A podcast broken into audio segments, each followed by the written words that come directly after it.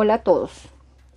Esta semana interactué con cuidadores de pacientes con enfermedades degenerativas o con enfermedades terminales y definitivamente me ratifico en mi posición de la necesidad que hay de cuidar a los cuidadores. Se pone uno a mirar en el día a día cómo estas personas se vuelven invisibles ante la situación. La familia deposita toda su responsabilidad sobre sus hombros y encima juzgan, lo señalan, eh, mm, señalan todo lo que hacen a pesar de no participar en el cuidado de su familiar. Y cómo toda esa reacción de la familia o social eh, repercute o produce en ellos tantos sentimientos de frustración, de culpa, de miedo, hasta de soledad. Y no lo pueden expresar porque si lo expresan entonces tienen temor a ser juzgados o ser rechazados por su núcleo familiar o su núcleo social. Por eso quise hacer este podcast de Cuidemos a los cuidadores. Solamente nos enfocamos en el paciente, pero no en las personas que están en el entorno sufriendo un duelo con toda esta situación. Entonces, si usted es cuidador, hágase un favor, deleguele actividades a sus familiares, porque la responsabilidad es compartida la responsabilidad no puede ser solamente de usted. Haga ejercicio, mire, media horita de caminata diaria le puede estar sirviendo. Duerma bien, coma bien, no abandone sus actividades de entretenimiento, no abandone a sus amigos, no abandone a su esposo, no abandone a su hogar. La vida tiene que continuar para todos y la suya no se puede detener. Si usted aplaza su vida, pues cuando su familiar no esté o su ser querido no esté, su vida está en stand-by y cuánto tiempo ha perdido. Y cuando sienta culpa por sentirse sobrepasado por esta situación, pues sepa que esto es normal lo que usted está sintiendo. Entonces si tiene que llorar, llore. Llorar está bien. Expresar su rabia, expresar su resentimiento, su frustración, también está bien. Solo tiene que encontrar una manera de ser asertivo en esta comunicación de sus manifestaciones. Cuidar un paciente dependiente no es para nada fácil y usted lo está haciendo lo mejor que puede según sus conocimientos y según sus circunstancias actuales. Entonces apláudase su dedicación, su esfuerzo, su entrega. Lo felicito por ser una persona maravillosa que da desde el amor y desde la compasión. Reconozca que su vida se convirtió en una antes y en un después con toda esta situación pero la única persona que puede cambiar esta historia es usted. Porque su vida también se está contando, su historia familiar también se está contando.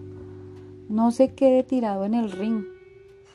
Pida ayuda terapéutica, pida ayuda familiar, asesórese, trate de abordar otras opciones. Siempre, siempre hay más opciones. Ánimo, esto no es para siempre siempre van a haber oportunidades esperando solamente es que no las ha explorado, no las ha expuesto, no las ha pedido. Si usted es una de las personas que es del grupo familiar, lo invito a mejorar la existencia de la persona que le está lidiando su situación, que en este momento es el cuidador. Dele el valor correcto a su tiempo.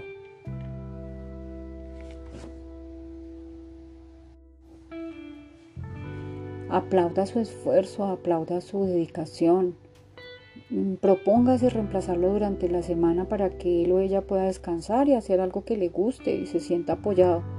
Así sea que mire televisión todo el día, pero que sienta que está con una responsabilidad compartida y siente el apoyo de usted.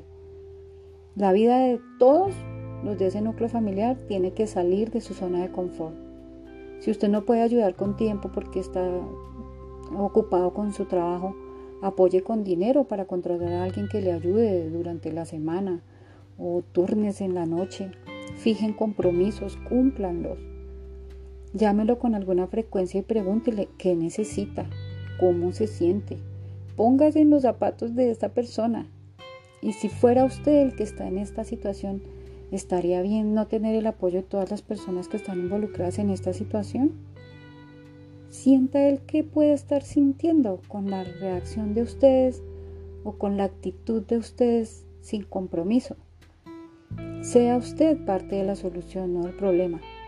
Y así pueden tener resultados en equipo. Cuando su familiar se haya ido, pues nada, van a compartir son buenos recuerdos, desde el amor, desde la gratitud, sin culpa, sin dolor. Ya después, ¿para qué llorar la culpa? O ya para qué después llorar lo que no se hizo. Están a tiempo de hacerlo. Si algunos de los miembros de la familia no se adhieren a la propuesta, no importa. No, mire lo que los otros hacen o dejan de hacer. Solamente usted comprométase desde su corazón y por los sentimientos que lo mueven con la persona que usted quiere a ayudarla, a apoyarla y a ayudar también a ese cuidador. Cada quien escribe su historia y siembra lo que más adelante puede estar cosechando. Entonces usted no se deje llevar por lo que están diciendo los otros, sino por lo que siente su corazón. Sane este, este ciclo, cierre lo bonito, ciérrelo desde el reconocimiento, la aceptación, el perdón con su ser querido y con esa persona que está llevando la carga y de pronto usted no le ha dado el valor correcto. Le mando un abrazo espichado a los pacientes, a las personas que sean cuidadoras. Les mando millones de bendiciones y quiero manifestarles mi admiración porque este no es un trabajo fácil. No es un trabajo fácil y no remunerado. Que Dios los bendiga, que tengan un día re lindo. Hasta luego.